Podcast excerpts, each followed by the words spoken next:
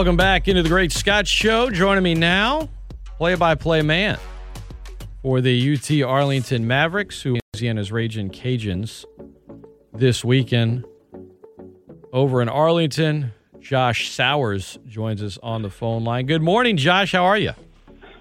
Scott, good morning. Hey, play-by-play man. That's a nice title right there. I appreciate that. Voice of play-by. I mean, what you know, you could go a number of different places, but we just want to bring you on to talk about the Mavericks, who I think they're a slight favorite tonight over the Cajuns. But it's been such a weird season to start, obviously because of COVID and whatnot, and player availability, but 6-6 start. What's the biggest takeaway for you over the first 12 games for the Mavericks?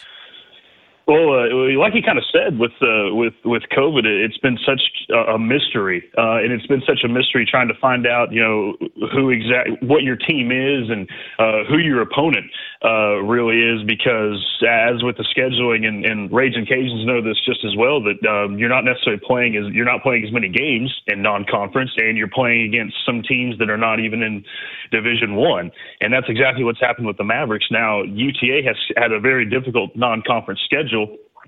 Went up to Arkansas, hosted Oklahoma State. Cade Cunningham probably going to go number one in the draft. We got to look at him in his very first college game. And so UTA's played some tough games, but kind of the takeaway is just trying to figure out your identity, because practices have been limited, and some teams have had to shut down due to COVID. But it's kind of just been a big giant mystery box for college basketball this season. And now as we get into conference, I think we're finally starting to see that identity and kind of who is going to be that team this year, and what your team's going to even look like. You know, I've looked over the game notes. I've looked at box scores, stats. I haven't gotten to see the Mavericks play, but just judging from, you know, the minutes, it's not like their rotation is maybe it is razor thin. You could tell me, but it seems like they're playing a lot of players here.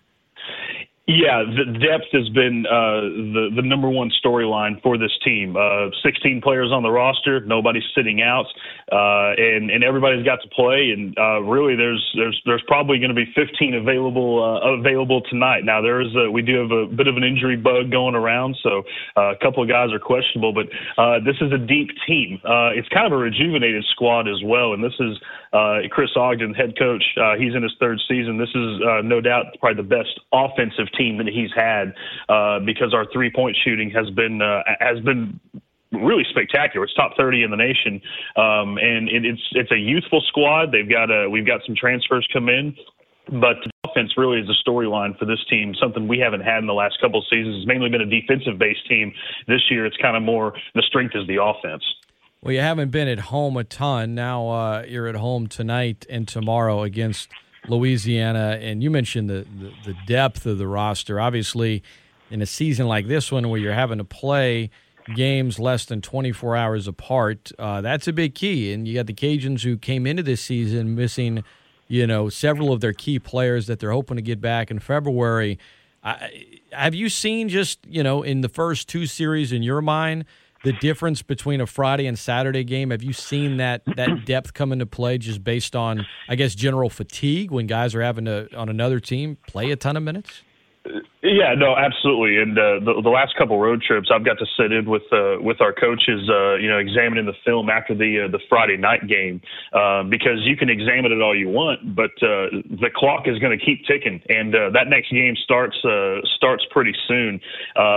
So depth is an issue. Well, not necessarily an issue, but if they see guys come in for maybe 3, 4, 5 minutes that maybe didn't even get to play or didn't play that much, if they liked what they seen, then those guys are going to get some more minutes in the Saturday game, if you will. And then it kind of works vice versa as well. So it's interesting. Those coaches, there's Friday night, you don't get a whole lot of sleep, because you're bright and early Saturday morning, you're showing the team a little bit of film, showing them what they can work on, the minor adjustments. You can't make that many adjustments, but you can make some minor adjustments. So I personally like it. I kind of like the doubleheader. So far, kind of like being in a city two games in a row, 2 days in a row.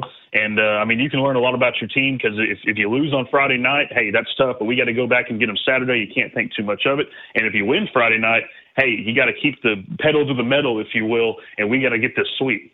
Josh Sours, voice of the UTA Mavericks, our guest. They're hosting Louisiana's Ragin' Cajuns from the Ragin' Cajun Sports Network. You can hear that radio call here tonight, pregame at 5:30, tip-off at 6.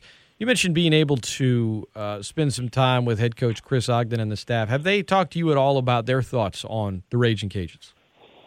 Well, as we all know, these two teams, it's kind of a born rivalry. I like these two teams when they play each other because they're always hard, they're always physical, and and you mentioned the Ragin' Cajuns was doused with injuries last season and a little bit this year as well. But the guy that everybody's circling is Cedric Russell. You know, we've been seeing him for years and just how prolific he can be, and he's absolutely explosive.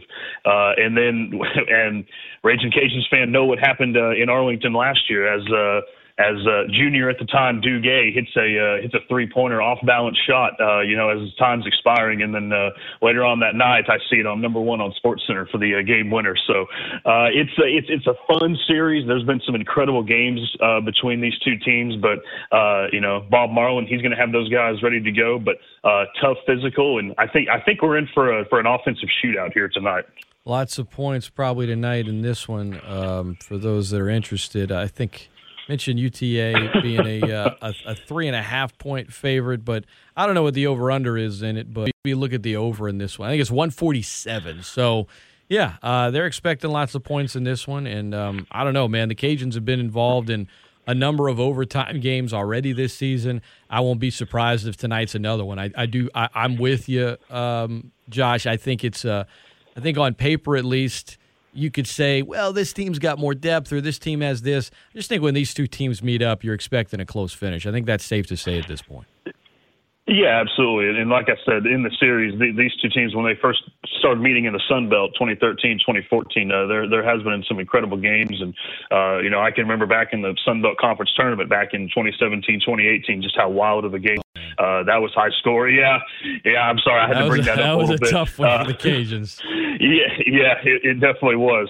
But yeah, like you said, the over. I don't know if we're supposed to talk about that or not, but I definitely would kind of take a look at that, just because UTA has been such a good three-point shooting team, and I know how much the Ragin' Cajuns fans love the ULM Warhawks. So I'm sure there was a smiling grin on everybody's face as you saw UTA's crazy win on Saturday over ULM. We were down 74-70 with 20 seconds left, go down, hit a three, and then steal the inbound and have a layup with 6 seconds left. And ULM doesn't call a timeout. We don't allow them to get a shot off, and we kind of stole one on Saturday.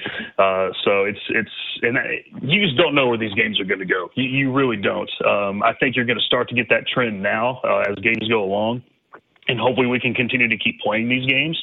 I know the women's side, unfortunately, the women's team series had to be canceled because the Lady Mavs were supposed to be in the Cajun Dome tonight, but unfortunately that's not going to be a thing. But I think we're starting to learn these teams a little bit more now.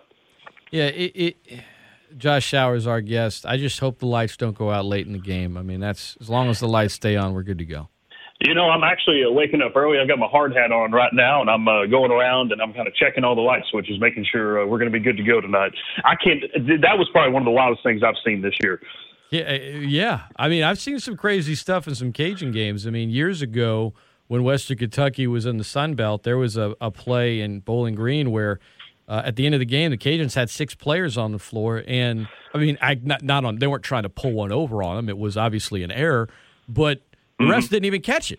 And I was like, man, that might be the craziest ending I see. Well, no, last Friday was pretty crazy. But, I don't – folks will point to larger things or something outside. Like, it was just a mistake, and the Sun Belt quickly came out with a statement. I'm sometimes critical of them of being a bit too quiet, but Conference Office came out with a statement pretty quick on Friday night to just say, look, the refs, they screwed this one up a little bit.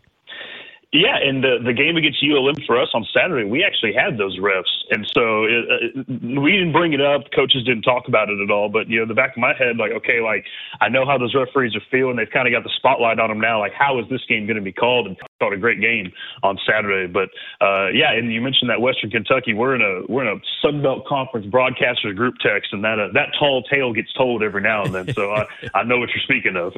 Josh Sours has been our guest. All right, well, tell my buddy, my friend Jay Walker, hi for me tonight, and thanks for coming on this morning. And maybe when you guys come to the Cajun Dome later this year, we can have you on again. Absolutely, Scott. Good times. Yeah, I'm going to take Jay to get some tacos. He wanted some tacos today, so I'm going to bring him some tacos today. Well, you know, if you're buying, just be careful. You might eat about 8 or 9. Absolutely. I've seen it in person. All right, Josh. Have a good one, man. Thanks, Scott. Appreciate it. You got it.